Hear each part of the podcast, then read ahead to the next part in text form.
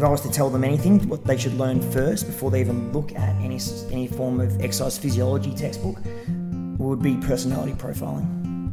Without a doubt, understanding how to build that communication, that trust. That relationship is what's going to keep them coming back. That relationship is going to make them feel that they owe you something. I'm going to do the work because I want to make you proud of me. And that's what we all want. We all want someone to feel proud of what we've achieved. That was strength and conditioning coach and owner of Hurt Locker Gym, Brad Riddle. And this is the Euphoria Health Podcast. Howdy there, friends, and welcome back to another episode of the Euphoria Health Podcast. My name is Matt Sapala, and I am your host. If this is your first time joining in the conversation, welcome along, and thank you so much for jumping on board.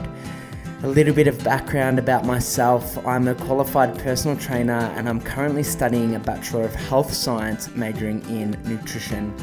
I'm so passionate about holistic health and all of its pillars. The pillars that I think are so fundamentally important under this holistic health umbrella are nutrition, movement, recovery, and mindfulness. Through this platform, I strive to help educate and inspire you guys to have longevity and sustainability at the forefront of all your decisions. Let's focus on building healthy foundations and setting a new benchmark for our health, one that can be sustained for the rest of our life. I want you guys to know the recipe on how to create healthful decisions that add years to your life. I live by this philosophy. I don't want to be your quick fix, I want to be your only fix. This week on the show, I sat down with athlete and gym owner Brad Riddle. Brad is one of the most inspiring people I've ever met, and he has one of the most impressive fitness resumes I've ever seen.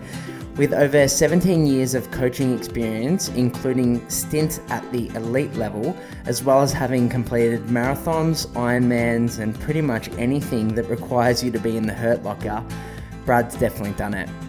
But his fitness resume isn't the most attractive thing about him. His dedication and determination to put in the work is inspiring. His mindset and relentless attitude redefines the word impossible when it comes to fitness and life. Brad is the owner of Hurt Locker Gym in Richmond, which is a facility that aims to rule out the grey in areas of life. I love Brad's philosophy when it comes to decision making. I'll let him elaborate on this more in the show, but essentially he aims to simplify decision making by having a black or white approach. You're either in or you're out, and I love it. Many of us hover in the grey area, and this can create unnecessary anxiety and worry, but Brad aims to help others take control of their health and wellness by simplifying things to black and white. I think Brad's experience in the industry and ability to connect on a deeper level to his members helps him navigate through the grey area with people and help provide those individuals with whatever support they need to help them get through the grey area. I don't think this approach is something that can be taken lightly, and I think Brad's experience definitely helps him navigate through this area. Brad and I also take a deep dive into the fitness industry and why the industry is quote unquote unfit in many ways. And we'll also brainstorm some tips on how you can stand out as a personal trainer / gym owner by following a simple plan. We discuss the role that connection and networking can have in the industry and just how you can bulletproof your mindset to get the job done. The recipe is simple. Put in the work and reap the rewards. Brad, thank you so much for sharing your wisdom with the Euphoria Health community. You're the most energetic and driven man I've ever met, and the opportunity to pick your brain was electric. I hope that you guys got as much out of the episode as I did. Take it away, Brad Riddle. Brad Riddle, welcome to the Euphoria Health Podcast, mate. Cheers, matey. Thanks for having me. We're here for round two. We tried yesterday, and unfortunately some tech difficulties, background noise, didn't let us have the full podcast, but we're here for round two for a better, even better and bigger one. That's it. Mate, really pumped for this. As I mentioned yesterday in our false episode, we've been in the pipeline for this for almost a year. Last year we made contact while I was living up in Darwin, and yeah, knew we had to get it done through a mutual friend, and love the space that you've created here. Love your whole philosophy on fitness, health and lifestyle. To paint the picture for you guys, we're sitting upstairs in Richmond at Brad's Gym, Hurt Locker. Amazing space. We're in the recovery room. Yeah, living the dream, mate. So really pumped to get into this one. Before we get into the nitty gritty, I'd love to take it back for the beginning for the listeners and let us know what life was like for Brad Riddle growing up. Yeah, mate, I've been fortunate enough to know what I wanted to do from a young age. And I've always been into fitness and health, and whether or not I was playing sport as a junior and then working my way through, athletics through school, putting my finger in a lot of sports. Whether or not it be basketball, football, anything that was associated with team sports growing up. And then when I hit that later, 18, 19, 20, I started personal training straight away. I knew I wanted to help people. I knew I wanted to coach people. And I just needed to find what it was that I, had an expertise in and how I wanted to develop that. But essentially always knew from a young age. Yeah, for sure, and like you can tell anyone that speaks to you, your bleeding passion, you've definitely found that niche that you're specialising in. You mentioned yesterday that you're a pretty avid footballer. Talk to us a little bit about the football path growing up. Mate, I've generally I've played footy ever since I was 6. My older brothers played football, and then just from there, I suppose you end up watching them play sport, and you kind of motivated, and you idolise your older brothers and go, oh, I want to do exactly the same thing. So my brothers played sport, and then I jumped in straight away. I actually played football competitively all the way through to senior football, and then continued on for another 15 years almost, all the way through at a senior level as well. And then after that, I still played sport competitively, but just didn't do it at such a level where you're contracted to play. How do you think the competitive sport environment and being involved in a team sport in particular sort of moulded your passion for fitness and that drive to continue in group training?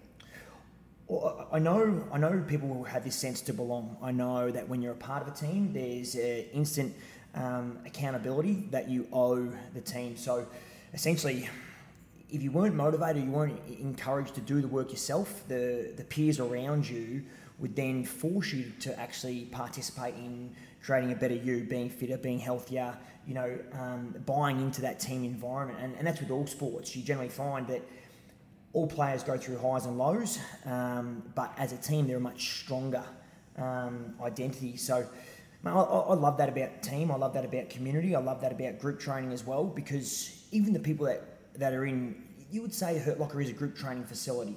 We do personal training, we do individual coaching, we do mentoring, and they can come and use this space just as a gym. But the reality is they know if they walk into this space that there's someone that's going to keep them accountable, whether or not it's the people inside the group or the coaches. A lot of their best friends they've created inside this space. They hang out, they go to New Year's Eve parties together, they go to birthdays together, they go out for lunches and dinners, but they were all associated or they found each other inside of these four walls. So I see a lot of similarities with team sports, but then this is group training, but it's like in a team environment. Yeah, definitely. I think group training, or in the past sort of 5 to 10 years, has really taken off because of that element, that community and that connection, the relationship building. I think that's huge, and something that people that go to work and go home and potentially are just like there with their partner, that's their escape to go and create bonds, do burpees together, be in the pain cave, be in the Hurt Locker for lack of a better term, together and create that team environment. So I really love it. Brad, you mentioned that you got into the fitness industry straight out of high school. I know speaking to you, you've had some amazing experiences along the way, some of which travelling, working overseas with professional sporting clubs. You're a strength and conditioning coach for the Melbourne Storm as well. Talk to us a little bit about those experiences and how that sort of added strings to your bow to be a well-rounded coach.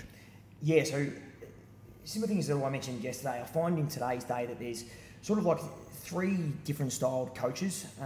There's coaches that practice what they preach. They know what they know because they've done it themselves, and so they live through their own experiences.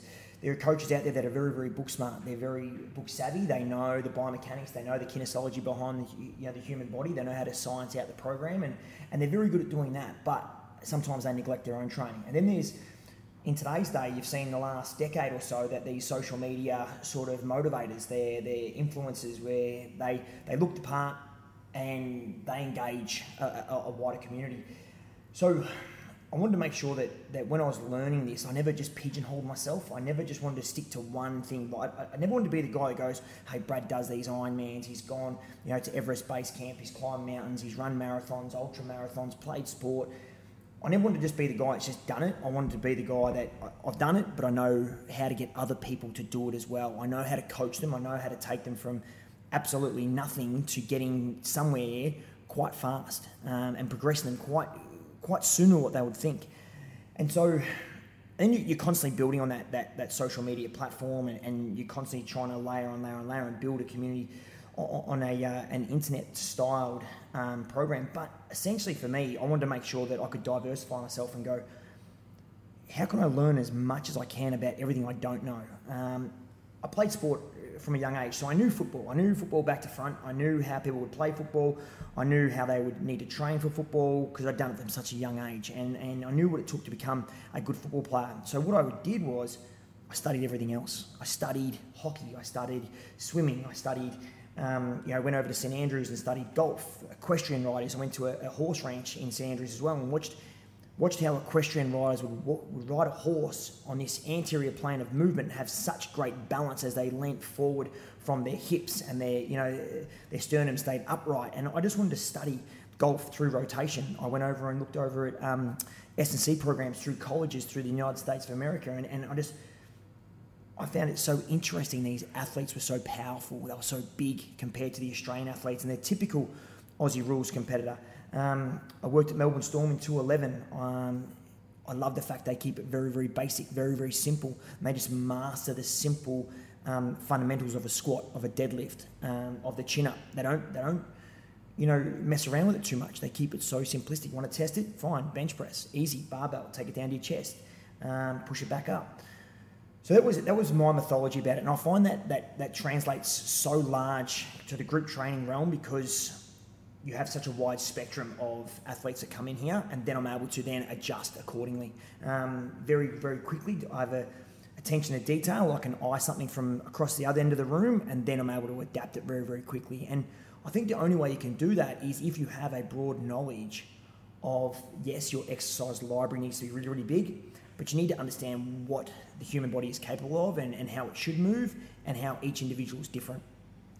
Yeah, I totally agree with you there, Brad. And I think following on from what you were just saying there, fitness doesn't have to be complex, does it? Like if you can master those four basic movement patterns, your hinge, your squats, your press, your pull, and you can build a program around those, they're all the fundamental movement patterns that we need. And then your strength and conditioning coaching isn't too dissimilar from that. It's just progressing that in a way that, is going to challenge that athlete. I feel like within the industry at the moment, there's a lot of trying to be the sexy fitness approach, and we're really neglecting those basics and taking it forward to step 5 where you're doing lunge jumps with a sledgehammer. We're trying to progress too fast instead of focusing on those basics. 80% of my clientele that I see initially can't even do the hinge movement successfully. So there would be no point in going straight into plyometric lunges, Yeah, and that's it. And there's got to be a time and place where you then make it specific. But the reality is you have to nail the fundamentals first. And once you have nailed the fundamentals, then you can play around with it a bit and make it really, really specific to that person's needs and desires and wants. But the reality is that person might be at a beginner level, and then people try to jump the hula hoops way too fast and then go to a single leg plyo with a TRX band and a row, and they really try to complicate the movement pattern where you just take it back to the beginning. Teach them the beginnings, teach them the fundamentals, and then get really good at the fundamentals. I tell everyone, your 60-year-old Nan didn't fall down the stairs because she lost balance, because she wasn't strong enough to stand on one leg. And so then you think about, okay, how do I train someone on that unilateral platform? And how do I move, with a Bulgarian split squat or a single-legged Romanian deadlift and things like that? People can really just slow it down, change the tempo, increase the range of motion before they start to adapt the exercises themselves. Yeah, no, really, really great points. I think we could chat for hours about different movement pains and how we can progress programs and whatnot. But I really think that you're a unique individual here, Brad, that you've got this mindset that is callous, for lack of a better term. I'll take that one off David Goggins. You're enabling yourself to have that intrinsic motivation, and not only for yourself, you're building a tribe of other people that can motivate themselves and motivate the others around you. And I guess that's everything that I hear from Hurt Locker and everything that you're preaching. I'd love to talk a little bit about your mindset and how it has become this quote-unquote callous form. Yeah, so I think there is a truth to that, where people do come to Hurt Locker because they know that I am here. They know that I call it as I see it. There's no grey area with me. I'm a very straight shooter, and I think it takes a lot of like real world understanding to be able to relate to a lot of people. And you have to have gone through a certain experience in yourself and growth in yourself to be able to then stand in front of someone and literally tell them what's right, what's wrong, what they need to change. And a big thing about being a coach is you have to be personable with everyone. You know, you have to be able to understand personality types, what someone's gone through, their age, their training age, and who they are. And I think that's one of the biggest things with me, where people can feel comfort in, is they know that I've got a fair bit of life experience in that area. And touching on what we touched on yesterday, I've been doing this for so long, where I've been able to apply this work ethic and this desire to want to be better from such a young age. I was raised by a single mum. I had three brothers. I was one of four boys. And in that, I always saw the strength in a mum to be able to raise four boys by herself. And that really embedded something in me to want to become stronger, better, and empower other people with that. I've been doing this now for 18 years. And I suppose, you know, I've always idolised my mum and what she was able to do, and then I've wanted to apply that to myself and always being better in what I can be. Yeah, I think, you know, as we were touching on yesterday, experience and the ability to relate to somebody comes from personal experience, and some comes from dealing with hardship at that point in time. And I really resonated yesterday. I was so captivated by your story, how you've taken the strength of your mum to raise four boys on her own. Like, that is so challenging. And, you know, like, there's different strengths that you can look at. You can look at fitness strength, you can look at life strength, and you can look at business strengths. But I feel like once you've got that life strength element, everything else falls into place, if that all makes sense. Like, it's super, super challenging to even contrast how that was for your mum in that point of time, and for you to take that strength out of her situation and build it into what you've done now is just incredible. Yeah, so another element of that, another part of that is I definitely always look at the positives, and I always look at the half full instead of the glass half empty. And one of the biggest things is, and people might not know this about me, is that, yeah, I was raised by a single mum and she raised four boys. The reason that was she had to pack us up and put us in a car and run away. My father was quite an abusive man. He was ex-military. He overindulged in alcohol, and that brought out the worst in him. And then that created this physical being. And then that, you know, created the point where my mum goes, oh, we need to get out of this situation, and we need to get out of this environment to create a more positive space for these boys to be raised. And I suppose in that time growing up, you had a decision to make. You either go, you know, do I want to be like my father? Do I want to be, you know, like they say, the apple doesn't fall far from the tree? And my oldest brother, unfortunately, he went down that line. He really had this emotional disconnection from my father that he really couldn't control. And so then he would indulge in alcohol and drugs himself. And then he would turn into the exact same guy. He would turn into this physical being. He would turn to physical abuse to empower himself upon people. And then I never wanted to be like that. I never wanted to go down that path of being physical with anyone, or abusing someone, or even verbally abusing someone in that manner. And then eventually it led to my brother's detriment. My brother ended up committing suicide, and then I was one who actually received the phone call from the police letting me know that I'd lost my brother. But then they asked me the question that they're like, well, Brad, do you want to tell your mum or do you want us to go around and tell your mum? And this is at 3:30 a.m. in the morning, and I was actually on my way to work. And then I said, no, I want to be the one that tells my mum. I think it's going to be better coming from a loved one than coming from a direct stranger. And I was just really glad in that moment that I was the one that knocked on my mum's door and told her, because I knew I'd have the strength to handle that. I'd grown up making sure I was able to handle the situation that presented itself in front of me in the most rational way that I could.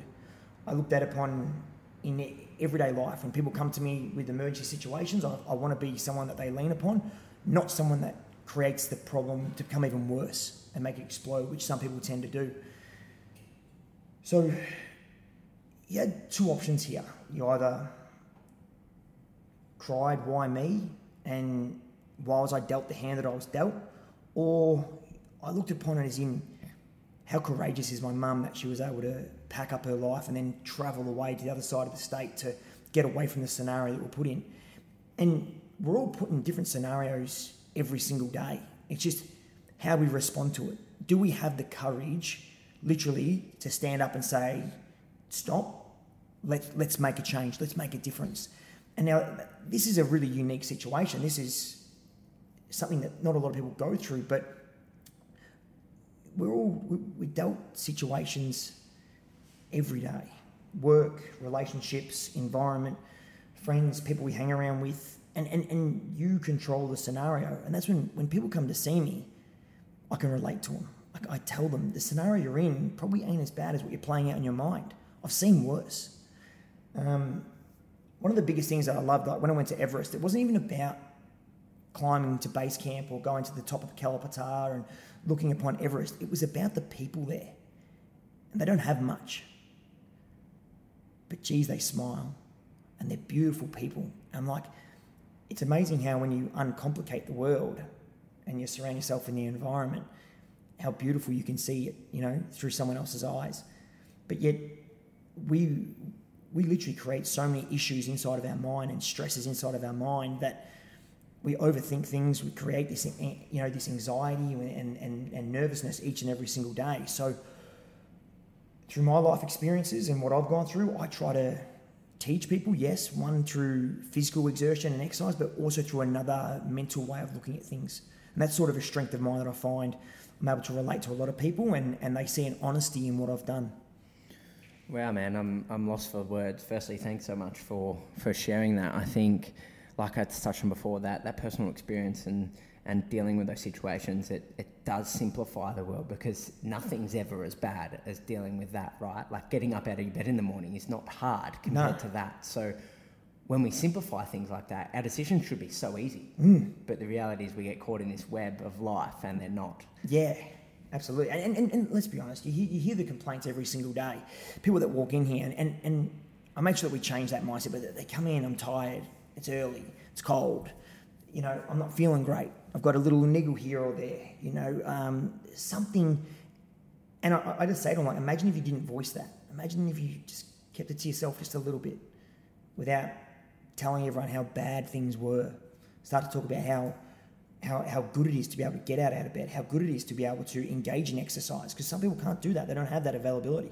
And it's just a shift in mindset, you know, and sometimes it takes someone to call someone out. It literally takes, you keep getting away with it all the time until someone calls you out and goes, right, you just got to cut the crap, you know, and I'm happy to be that person. I've got no problems with calling someone out for continually making excuses. Yeah, I love that philosophy. I think, yeah, it takes a special person to be able to stand up and say, you know, you're performing subpar, you need to do better. And I feel like in this day and age, there's not many people like that. Everyone's happy to cruise in that comfort zone and just accept that near enough is good enough. But I love the philosophy that, you know, like, you can be great, so why settle for good, you know? And yeah. I think that you live that. Yeah, and I think that's one of the biggest things about Hurt Locker is in today's day, there's a lot of trainers out there that will pat someone on the bum and say, great work, for something that's not great work. And that's something we don't do here. If you're going to get praise, you're going to earn it. If you're going to turn up once, I'm not going to say, great, you got here once or twice a week. It's not great. It's not hard. Okay, there's people out there that train 2, 3, 4 times a day. So the reality is, to get to earn your stripes in here, you've got to do the work. You've got to make sure you're putting in 100%. And if you have an off day, you never have two off days. Yeah, it's always corrected the following day. So I tell someone, if they tell me I'm having an off day, have today as an off day, but tomorrow's not your off day. Tomorrow's going to be better. And that's truly one of the reasons why people come here, not for the facility, not for, you know, the bells and whistles. They come here for the coaches and their honesty. You know what, Brad, I think that there is so much more to unpack in that realm. I feel like it's so easy to, you know, to have this mindset and be reckless without being educated in the realm. And being reckless would be going out and running marathons every day without focusing on your recovery, without doing all the other things that complement those decisions. And I feel like it's easy for someone to say, all right, you just need to push harder. You just need to push harder. But it comes back to what we were saying before, earlier in the conversation, to understand the person and understand how to progressively push that person, whether that be physically, whether that be mentally, whether that be an extra challenge for them that's not fitness related.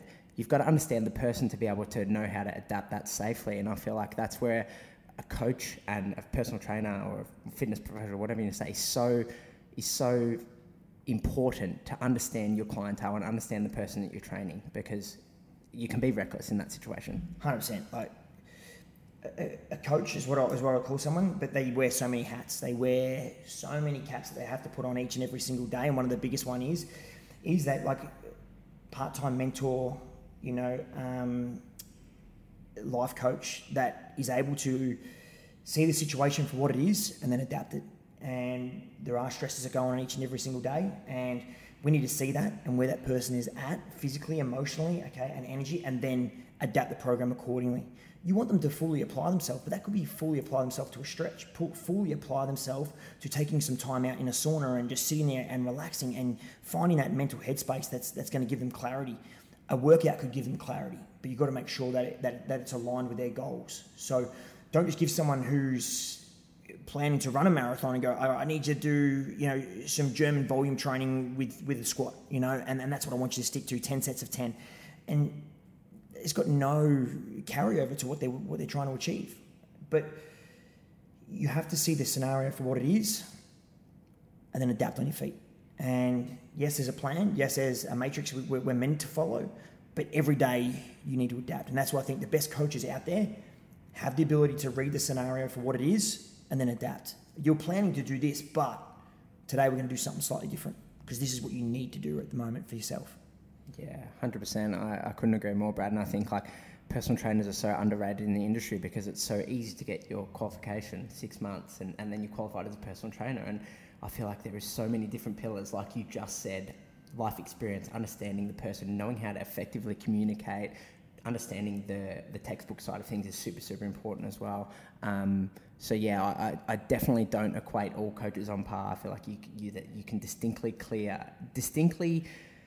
look at someone who is a better coach than someone else just based on their fundamentals and how they approach a situation. Yeah, absolutely. And the reality is you got to ask yourself as well. You go, like, who are the number one coaches in Australia right now?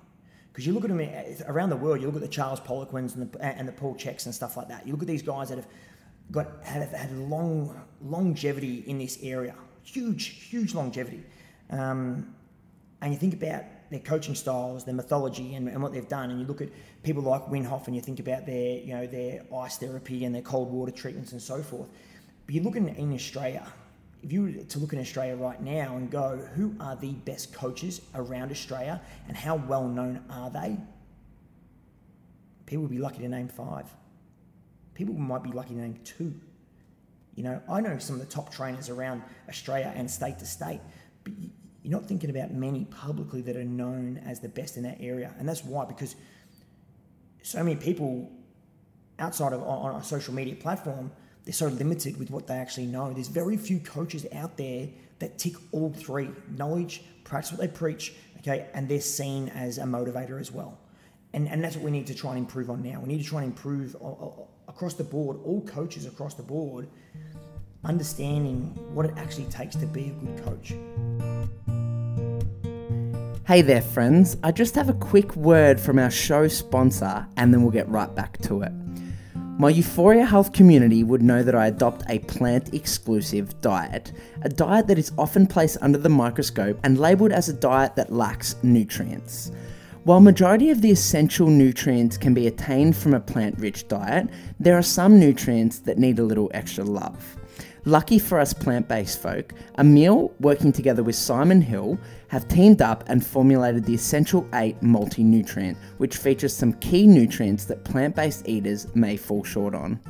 The 8 key nutrients formulated in the capsules include omega-3, DHA/EPA, iodine, selenium, iron, vitamin D3, vitamin B12, calcium, and zinc. Conveniently, just 2 capsules per day provide me with the ability to bulletproof my plant-rich diet as well as ensuring I'm not falling short on any nutrients of focus. I personally take 2 capsules of Essential 8 every day with breakfast, which ensures I can maintain my vital bubbly self and continue to promote active living within the community. The best part about this is that Emil have taken the hassle out of the reordering process through their monthly subscription model. Essential 8 just arrives at my doorstep each month, no questions asked. To get yours, head to www.emil.com/Euphoria Health. That's www.eimele.com/YOU4IA Health. Be sure to use the code Euphoria Health at the checkout for an extra 5% off your first order on top of the generous subscription discount. I'll have a direct link in the show notes for you guys. All right, let's get back to it. Yeah, I think those 3 points that you spoke about are really, really crucial. Talking a bit from personal experience, my whole coaching philosophy is centered around relationship building and connection and networking. And I think that's what I put at a higher priority. And I feel like if we can get people, you know, I'm targeting the masses in terms of getting people just moving more. We're coming from sitting less and moving more. So if we can get people moving more in any fundamental way, that's our first stepping point, and then we can go from there. And I think the gateway that I've found through personal experience is relationship building and connection. I feel like I place that as a higher priority. I'm not sure, based on your experience in the industry much longer than I have, what do you think for coaches coming up and coming in the realm, what do you think is the most important fundamental for them to place a higher priority of to be an effective coach? Yeah, without a doubt. I think if I was to tell them anything, what they should learn first before they even look at any form of exercise physiology textbook would be personality profiling. Without a doubt, understanding how to build that communication, that trust. The client is never, ever, ever going to stay engaged and motivated and wanting to buy into what you're selling unless they trust you. They've got to build that relationship first. That relationship is what's going to keep them coming back. That relationship is going to make them feel that they owe you something. I'm going to do the work because I want to make you proud of me. And that's what we all want. We all want someone to feel proud of what we've achieved, whether or not it's your family or, you know, I'm a father now, I want to make my son proud.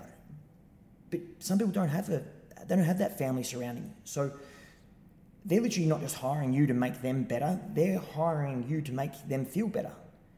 And that's with a friendship, that's with a trust, that's with a bond that you need to build. And it's with all coaches on a professional level. Some coaches can really relate to their team and they can get the most out of them. Some coaches are just a pure dictator, general, yell, scream, do it at all costs, get it done, no matter what it takes. It doesn't work for everyone anymore. That might have worked, 20, 30 years ago, that yell mentality. Today's day, it is about literally building a connection through communication and then building a bond through trust. And then you can apply the science. But you've got to break down those walls first. Yeah, agree. And I think just taking that a step deeper, what do you think is a practical example of how to do that? For me, it's making sure that I address my clients by their name at all times. Yeah. I make sure that I ask them about their life outside of sessions, because the reality is people don't want to come in here and talk about squats and deadlifts. Most people don't care. They just want an escape, and they want to be able to talk about their life and create that rapport, build that relationship with you. So I always make sure that I find out what their life is like outside of our sessions. Do you have anything to add on that? Yeah, I always like to apply the 90-10 rule there. 90% of your session should be them talking, and then 10% should be you talking. A lot of it's going to be you listening and being a really good listener. You shouldn't need to say too much, So outside of your cues, outside of your rep count, outside of giving some explanations, But apart from that, 90% is about listening to their life, listening to their stories, listening to why they're actually there in the first place. And so that's sort of the rule I apply, and with all the coaches as well. 90-10, let the clients do the talking, and then you be the listener. I think that's a fantastic rule, and I'm going to steal it off you, Brad, if you don't mind. I think innately I apply that rule, but without having a philosophy to it. I think for any coach that is up and coming in the industry, whether you've been in the industry for years or you're just starting off, I think if you can apply that rule and build that rapport and build that trust, I feel like, you know, you're setting up your best chance of success. Yeah, without a doubt. Now, yesterday we had a little bit of a deep dive into your personal mindset, your personal training philosophy, how you keep up your fitness journey in such a hectic lifestyle. I've heard briefly about your 3am wake-ups, making sure that you get the job done before you're coming into work to motivate others. Can you elaborate a little bit more on that for the listeners and talk to us a little bit about a day in the life of Brad? Yeah. Well, first of all, it's almost like you steal my mythology of 90-10. It's like, I've stolen this, you know, this mindset as well of other people. As I was entering into the fitness world, I would love to investigate and read books about how people would apply themselves early on in the morning and getting the most out of each and every single day. I loved hearing about how Kobe Bryant would be first in the gym and Chris Paul, 3 a.m. on the court, shooting hoops thousands and thousands of times. And then you listen to these successful people out there. I remember watching a documentary on the artist will.i.am, and he's a producer, and he works tirelessly hours and hours and hours and hours and hours. And then I was like, if these guys can do it, well, then surely I can do it as well. And one of the biggest and hardest things that trainers will find is finding time to train themselves. They devote so much of their energy to their clients. And if you're working end-to-end on clients, by the time you've done with 8-10 clients, the hardest person to give that energy to is yourself. And so my rule on that is I always train myself first. No matter what it is during the day, I'm first. I want to set the example. I want to set the energy for the day.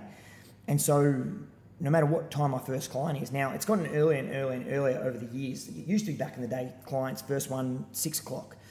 Then about 10 years ago, it came to 5 o'clock. And now I've got clients that train at 4 o'clock. And so that sometimes forces me to train at 3 o'clock. I run a challenge here, the Rise Challenge, and they have to meet me here 4 a.m. on a Monday morning, which means I've got to train at 3 a.m. Or sometimes they've got to run a half marathon. And so then I've got to run a half marathon before their half marathon. And then so sometimes I would have ended up clocking up 35 or so Ks in the morning before it's even hit 6 a.m. And my one rule is you can't neglect yourself. And I refuse to be a coach out there that tells people what to do but then doesn't practice what they preach. I refuse to be that guy that stands in a gym and says, I want you to train X, Y, Z, but I'm not willing to do it myself. I don't tell people to train the way I train. I ask them to add the same amount of effort in. Wow, I'm blown away. Like, one word rings in my head, and that's sacrifice. The amount of sacrifice that comes for you to be able to make that decision and put yourself first in the environment, so then you can give other people the same energy and attention and advice that you do to yourself. What elements in your life do you sacrifice to ensure that you can do those sorts of things, getting up at 3 a.m, running a half marathon? Talk to us. Yeah, I think that the biggest thing you actually sacrifice is that morning greeting. I think you lose that. Like, so with my partner Nat, you lose the ability to lay in bed together and have that moment of bonding. I lose that ability to lay in the bed with my son, who's 1 year of age. You have to sacrifice that moment in the morning. But I tell everyone as well, I also train very, very early to get my work done, to make sure that, like today, I get the ability to go pick my son up from childcare early. Like, he's meant to be in there tonight until, 5 p.m. He can be there until 5 p.m. But I'll make sure I go and get him at 1:30. And that's the ability it gives me by getting up early. I'm not then pushing the dial back and back and back. A lot of trainers, they do finish late in the night, and business owners, they do finish late in the night. Well, if I start at 3, it gives me the ability to finish earlier today to go get him, and I get to spend that special moment. So yes, there's an element of sacrifice, but there's also an element of gain there as well. So I gain those hours later on in the night where I get to spend dinner with my family. I get to, walk the dogs with my family, go to the beach with my family, and I can do that on a nightly basis. But yeah, there is an element. Every morning, you might feel tired, you might feel lethargic. You've got to get your ass out of bed. And everyone's like, how do you do it every morning? How do you bounce out of bed? I don't bounce out of bed. Some days I look at my phone, I'm like, I'm cursing the sun, you know, I'm like, how is it already 2 a.m.? How is it already, you know, 2:30? Why have I got to get up? And everyone's like, you do it every day. It doesn't mean you enjoy it every day. It's a grind for everyone. But that's sort of the simple mythology. I've seen what other high achievers have done in our field, and I try and apply it myself. I listened to a podcast on the way to record our episode yesterday with you featuring in it, and something resonated with me that you've never actually seen a TV series before. So I think from a sacrifice point of view, that is a huge sacrifice as well. Something that society has created, that quote-unquote downtime for you, that you just choose not to subscribe to that, and you focus on other elements in your life that are going to add that, like walking your dog, like picking your son up from childcare early. Like I feel like the sacrifices that you make in that realm are giving you so much more energy, time, connection, relationship in other areas of your life. And I think like for people at home, if they don't take anything out of this podcast but that is a massive gold nugget to choose your priorities. Yeah, I think that's one thing, hey, like before COVID hit, there was actually, I'd never ever seen a TV series until then. I never ever watched anything until COVID hit, and then you had some downtime and like, how do I fill in the gaps? I ended up watching Yellowstone, but before that, I'd never ever engaged. People were like, oh, did you watch Friends? Or back in the day, did you watch Seinfeld or The Simpsons or anything? I'm like, no, I didn't. I just either played sport as a kid, or I was out riding my bike, or I was out doing something, or I was reading a book, or I was engaging in something that was of interest. But TV for me, it's not a big thing that I feel that you need to do or you gain a lot out of. Some people, they might get a certain joy out of it, but I definitely, for me personally, I get to find a lot more growth in other aspects. Yeah, definitely, Brad. I think it speaks wonders of the person that you can, put those things aside and really focus on other elements of your life that are going to add value. I think it's amazing, and we live in a society where it's almost accepted if you're not watching TV at night, you're not quote unquote normal, and to focus on prioritising those other things, it's people are thinking they're like, wow, like how does this guy do it? But you're in control. You're driving that ship. You're choosing every night to sit there for 2 hours watching Netflix if that's what you do. You have the same amount of time as everyone else does in the day, but you're choosing to use it differently.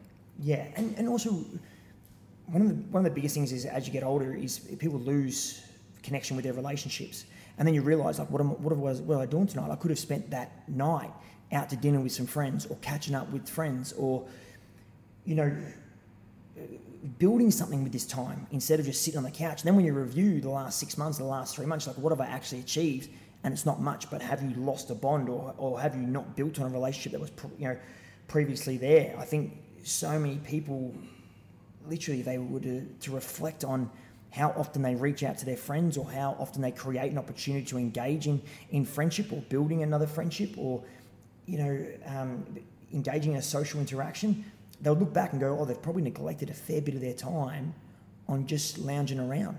And it's something I just refuse to do. And I always use my Instagram stories as an example here. And I tell everyone, I go, I don't have, 10,000 followers and I don't have all that. But I go, I guarantee you the people that watch my story today, I know them.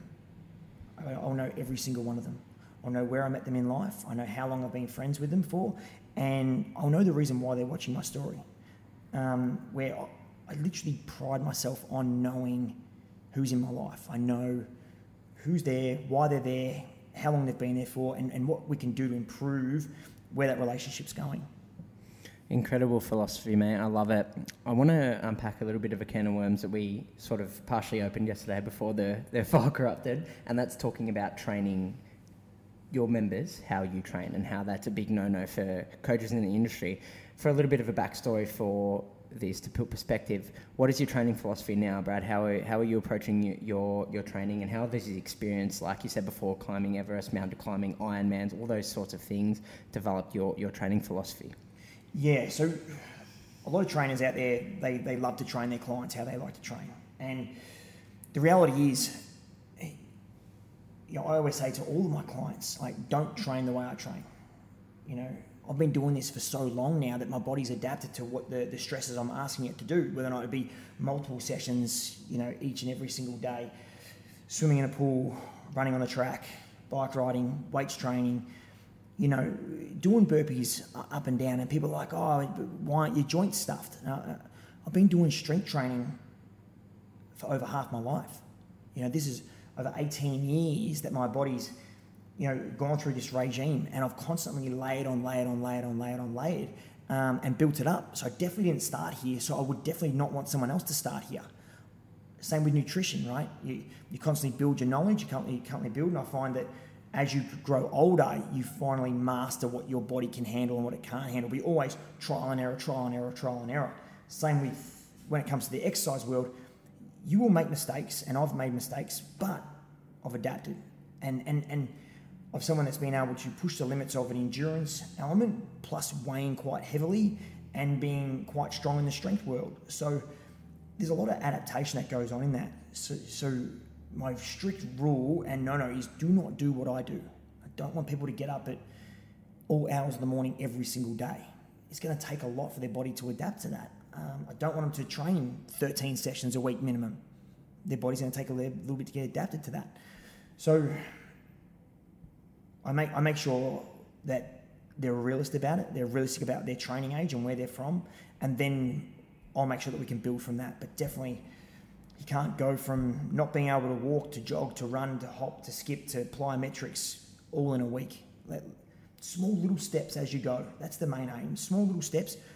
Steal a little bit from what I do and then apply it, but don't do everything. Don't apply the whole lot. Yeah, I think that point's really, really vital and something that I sort of pride my whole philosophy on. I'm not a huge fan of doing short 6-week, 8-week challenges because people give all or nothing for those 6-8 weeks and then neglect all the fundamentals, and there's non-negotiables that you build over years and years and years of training, and then after the 6 weeks is done, they fall back into the same habits that they did 6 weeks ago. And it's just like, you do 3 or 4 cycles of that a year. What are you actually learning from it? Wouldn't you rather take some time and focus on those, building those fundamentals, so then your next challenge you can achieve more than you did last challenge, instead of just going in this perpetual cycle that you achieve nothing? Yeah, and that's why we definitely try to get away from people weighing themselves pre and post challenges and things like that. It's more about, especially with the challenges that we run here at Hurt Locker, it's more about embedding habits into them that they can stick to. Yeah. Training on a consistent level, reading a book, getting up early, taking time to evaluate your week. When it comes to nutrition, making sure you plan and prepare your food and you delete Uber Eats off your phone. And making sure you actually know where those ingredients come from. That's one of the hardest things. Going back to the absolute basic of basic is going, where are you buying your produce from? And like, oh, just the Coles and Safeway. Well, that's where we're at. You're still a beginner.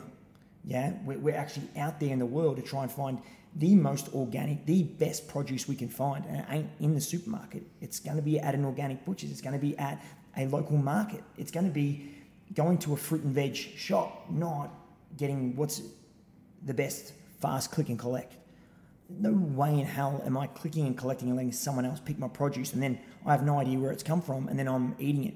So they're the kind of habits we try to embed in people. Make smart decisions and smart choices, and then that will eliminate the stresses of life, and then you're going to feel a lot better about yourself. I've seen this happen over and over and over and over again when it comes to people training and trying to lose weight, and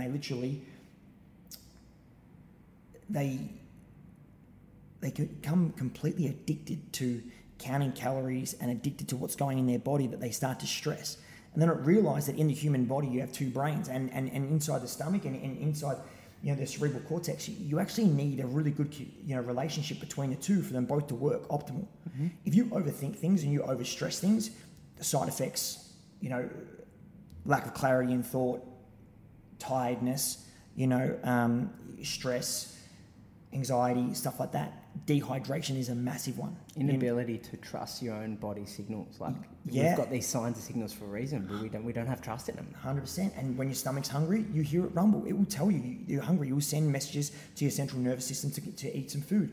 So we literally tell people, hey, try to eliminate the stress, because if you're spending all of your energy in your brain, well then, one, how are you going to exert any kind of physical exercise at an effort that is a percentage that you can actually perform at? Because all of your energy ain't going to your muscles. It's going to your CNS. Your stomach, your metabolism is slowing down because all the energy ain't going there. And as we talk about foods that are really easy to understand inside the human body, the body is 90% water. What is your food? What food is your body best going to understand? Water-based foods, yeah? So it's like, how do you get energy in really, really quickly? You know, let's go to things like grapes and watermelons and cucumbers and things like that. So inside of our challenges, I'm literally just trying to teach people the basics, fundamentals of what it takes to build someone that can become bulletproof when it comes to their training, their everyday lifestyles and so forth. But we definitely don't try to obsess over yo-yoing and if you lose this amount of weight and this is your transformation photo within 4 weeks. I even see the other day, I was like, I don't care how they look this week. I care about how they look in April 2023. I want to see if you can sustain what you've just done over the last 4 or 6 weeks. I want to see if you can sustain that for 12 months. Come and see me in 12 months from now, and then we'll see where you're at. And that's going to be the biggest tester. Same with this. Now, I'm 10 weeks out from an Ironman. I'm not even thinking about that. It's done. The work that was prepared for the Ironman, it's already been completed. It's been completed years and years and years of training. I'm now thinking, what about the Ironman in Tasmania in December? What about that one? And I always tell people to try and look ahead, prepare for what's about to come, not just what's in front of your face, but where do you want to be in 6 months, 12 months from now? I love that philosophy, and like I take a very, very similar approach to my clients on a one-on-one basis. People come to me with weight loss goals, which is fantastic. Like I feel like that's a driver to get you to make contact with someone who is a coach, who understands the philosophy. But people are staying on this journey after achieving their goal, not because they got their goal, because we've encouraged them to look beyond that goal. Like the weight loss or weight-related goals have an end point, whereas performance goals, like we spoke about before, don't. No, the opportunities are limitless. Yeah, absolutely. And there's so much out there today that can be accomplished. I love to see people's resume of things that they've done. And I love to see, I remember one of the goals I saw was I saw this Japanese fellow, and he set the age for the oldest man to complete the Hawaiian Ironman. And he was in his 80s. And I was like, wow, how is this guy in his 80s and he's just completed the Hawaiian Ironman? I'm like, man, put that on your resume. I said, that's the guy who I want to beat. I want to beat that guy who just set that record. And I think that's, It's just showing you, you know, like these performance goals, they can be timeless. 100%. And fitness and success isn't driven by before and after photos. It's driven by your ability to grow and how you want to adopt this, you know, fitness philosophy and how you're going to take it on your journey and not just have an end point in sight. I love it, Brad. I think it's awesome. Now, mate, we've been chatting for 45 minutes. I feel like there's so many gold nuggets in this podcast, and we could chat for hours and hours and hours. But I'd love to wrap up the show by talking about your daily non-negotiables and things that you put in place for you to make sure that you're showing up the best Brad Riddle that you can. Yeah, some of the simple things I do on a daily basis is getting out of bed early, making sure that I always train first, and that's the first non-negotiable I have. I always prepare my food for the day. I make sure that I tick over the simple tasks that are applied. You know, doing a certain amount of work, reading a certain amount of pages inside of a book, always upskilling myself. But yeah, they're some of the more simplistic tasks. And some people might have methods where they put post-it notes on their mirror and they say, you know, gratitude things. But for me, I use these pillars, and I just think about the pillar of nutrition, the pillar of work, the pillar of growth, the pillar of performance. And then I work through those. And generally, if I go through my 5 pillars and I stick to them, I just see this consistent routine that goes through every day. So that's sort of a routine that I go through, but I don't have any post-it notes or anything like that. I just know that they're the ones that I tick off every day when it comes to health, nutrition, recovery, performance, you know, and in growth.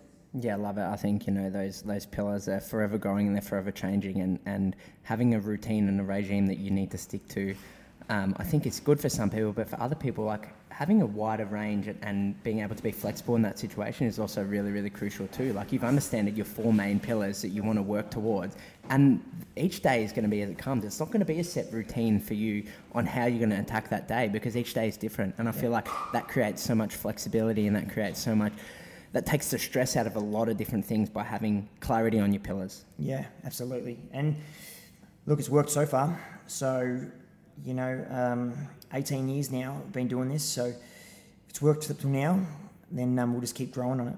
Love it, mate. And looking from the outside, I've met you once. This is the second time, and I've been following you for over a year now. But I feel like we're definitely on the same page for a lot of things. We could chat for hours, and your philosophy is inspiring. And I know that my listeners will take a lot out of today's episode. So thank you so much for sharing your wisdom and sharing your time with us, Brad. For people at home that want to know more about you or want to come try out Hurt Locker, give us a little plug. Yeah, mate. For anyone that is interested, obviously, you can follow Hurt Locker Richmond on socials, or you can send us an email at inquiries@hurtlockerrichmond.com.au, or you can always just reach out to myself. If you follow bradriddle21 on Instagram, on socials, you'll be able to flick me a message, and then no doubt at some point that day I'll be able to get back to you. But yeah, I would invite anyone who's driven, anyone that's looking for a new challenge, or anyone who wants to just set a higher bar for themselves. Then all you got to do is walk through the doors, and then the guys will take care of the rest. Absolutely love it, mate. You're a weapon, you're an inspiration, and I really appreciate it. Wow, I think you'll struggle to find a more dedicated, motivated, and inspiring man. Brad, thank you so much for giving us 60 plus minutes of wisdom. It was an absolute pleasure sitting across and picking your brain, and every time I re-listen to this podcast, I have so many aha moments, and I'm sure the Euphoria Health community would have felt the same. Guys, make sure you reach out, follow Brad's journey, head in for a session at Hurt Locker Richmond, and get amongst this bloke's energy. He is something else. Guys, if you're loving the content, don't forget to head on over to iTunes and Spotify and leave a rating and review for the podcast. I don't think you know how much that really means to me, and it also gives more people the ability to get some knowledge from great people in the community, such as Brad. Also, friends, at the time of this recording, I am just about to launch an 8-week challenge, and it's the third of its kind. It begins on July 4th and runs all the way to August 22nd. This 8-week challenge is nothing like you've ever seen before. It's actually the opposite of what the industry portrays as a quote-unquote challenge. Far too often, we associate 8-week challenges with fast results and quick fixes and before and after photos, and this challenge is exactly the opposite to that. Over the next 8 weeks, you're gonna learn the fundamentals of consistency and how to develop that uniquely to your lifestyle. I think what gets neglected often in the industry is commitment to consistency, and commitment to consistency equals results, regardless of what your goal is. Fitness and nutrition and health requires consistency, and over the next 8 weeks, you're going to learn the art of being consistent. You're going to learn the art of habit formation. You're going to learn the art of going on a journey yourself. And I live by this philosophy. I don't want to be your quick fix. I want to be your only fix. So if you're looking for your only fix, then definitely join me over the next 8 weeks. If you're wanting some more information, I'll have some links directly in the show notes, but always reach out via socials and email if you want some more information as well. The start date is July 4th, so get in before then, folks, and I can't wait to be able to help you along your journey. That's all I have for this week, friends. I can't wait to see you next time on the Euphoria Health Podcast. Bye for now.